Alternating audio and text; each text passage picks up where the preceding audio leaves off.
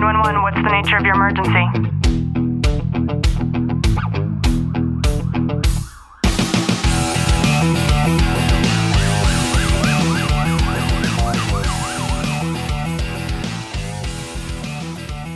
Welcome back to the Tactical Living Podcast. I'm your host, Ashley Walton. In today's episode, I wanted to share with you a little golden nugget that I received in my inbox from Mr. Andy Frisella.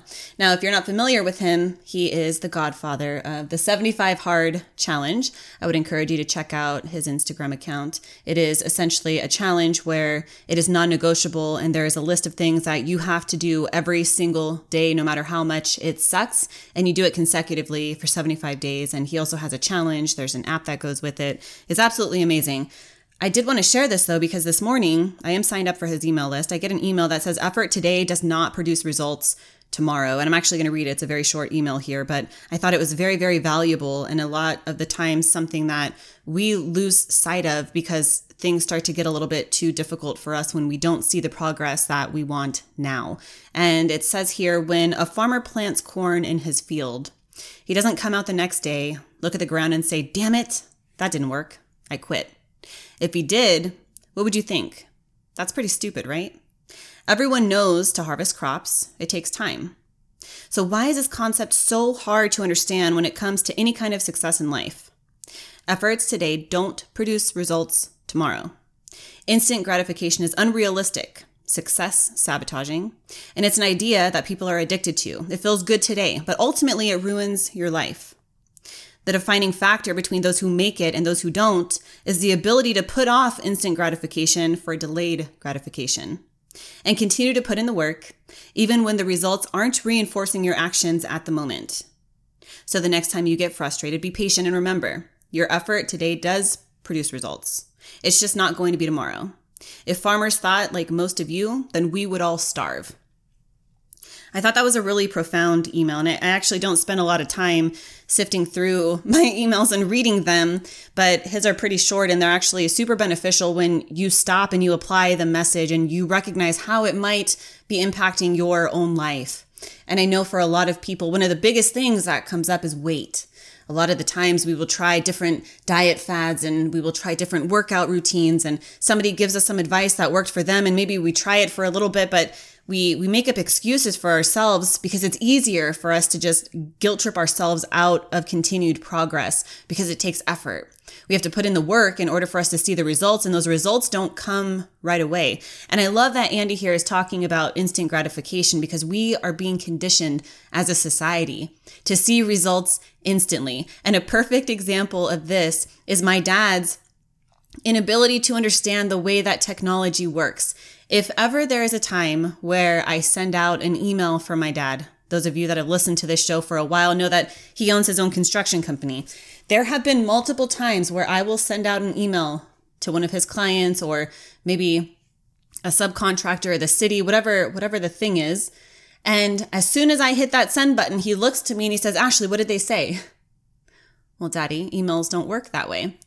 And it's the same thing when I send somebody a text or a photo. You know, when you send a photo to somebody, it usually takes a few in order for it to go through and then for them to receive it on the other end. Well, in his mind, people should be not only getting it right away, but they should be operating in the same way, the very same unhealthy way that my dad operates. And they should be immediately picking up that cell phone and looking to see who messaged them and what it was. Life isn't supposed to work that way. I was recently having a conversation with somebody where we were talking about the good old days. Now, mind you, I'm almost 34 and I was born and raised into a generation to where I would consider us to have had half of the lifestyle of something similar to what my folks grew up with, and then half of this lifestyle of what we deem now as the, the millennial age. I remember what it was like to have my dad have a pager for work. I remember what it was like to be out with my mom and have to find a payphone, have to carry around quarters to even be able to use a payphone. I don't even know if payphones are in existence anymore. I remember what it was like to have to go to a library and to, to manually check out books and to have a library card. And those types of things, it required us to live in a in a way to where we slowed down and time didn't go as quick as it does now. And I think that for my generation and anybody who's older than me, we have a different appreciation for the fact that there are things in life that are never going to be instant. And any of the things in life that we do have that are instant, it is nothing more than something that we need to look at with appreciation. And I'm saying that because how many times have you popped open your phone and, and just thought to yourself, like, man, I am so appreciative that I'm able to get this information as quick as I am. I am so appreciative that that dying question that I had, I could pop in a Safari, look on Google, and just type in this burning question and then get an answer to that question immediately. I remember the time where it wasn't immediate. I remember the time where resources were so limited because we only had access to a very particular amount of information. I don't know about you, but I grew up in a house where buying a set of encyclopedias was the same as buying a brand new Mac computer nowadays. I remember being so excited when my dad brought home this giant box of just these heavy, heavy brown books. And in those books, it seemed like they held all the information in the entire world that I would ever need. And Little did I know at that time in my naive mind that that information was so minuscule compared to the level and the access of information that I would have later on when the internet blew up and resources literally became unlimited. And so, for those of us that sometimes we forget that instant gratification does not need to exist. In fact, it's a facade, right? It is nothing more than something that we need to be grateful for when it comes to being able to have anything in life that is instant. But the truth is, is if we reflect back on the things in our life that are most meaningful, the times in our life where we have felt most on fire, chances are there was many steps that you needed to take in order to achieve that particular level. Maybe for you, it is finally being able to say that you have the career, you landed the job that you have always wanted. Well, you didn't get that job instantly. There was a process. Maybe for you, you had to go to school. Maybe it was the academy. Maybe it was additional training. Maybe you had to work on your body. There were things that you needed to do going through the interview process, processes a lot of the times in order to accomplish that thing, that thing that was so meaningful and made you feel that sense of pride for yourself, made the people in your tribe feel that sense of pride around you. There's nothing that I can think of in life that happened instantly. There's nothing that I can think of in life that happened so quick that I had that same level of gratitude and self awareness and being so proud of my accomplishments. And it's the same for everything throughout our lives. Whenever we decide that there is a change that we want to make, maybe for you, it's improving your health. Maybe it's weight. Maybe it's changing a career or going back to school. Maybe for you, it's deciding whether or not you even want to stay in the relationship that you're in. Maybe for you, it's something that you can do to up level things for your family unit.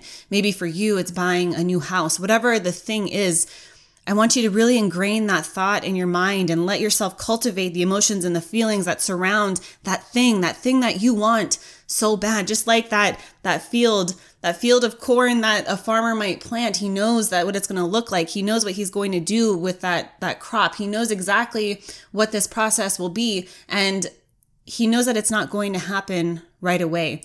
So as you think about that thing that thing in your life that you want more than anything else Start to reflect on what step one might be and know that it's going to be a long process and decide for yourself, okay, how long will this process be? Maybe if you want to buy a new house, you set out 12 months in your mind.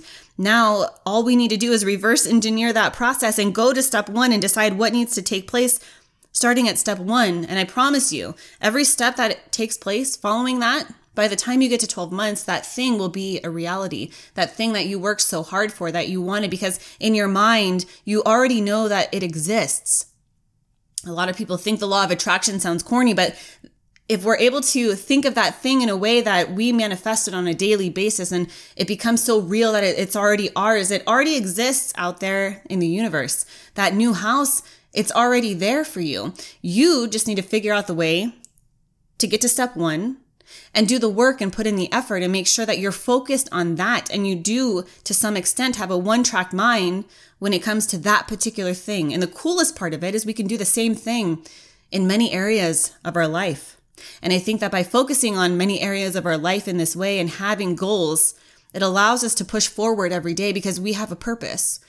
We know what the outcome is going to be and it already belongs to us. We're already on our way to getting it. We just need to make sure that we keep going and that we don't stop. And know that if ever you are having a difficult time with that, you always have support. Reach out to me on Facebook at Ashley Walton. And if you are not already in our Police, Fire, Military, and Families Facebook group, please join us. Know how much I care about you and know that I am sending you a long, tight hug from my home to yours.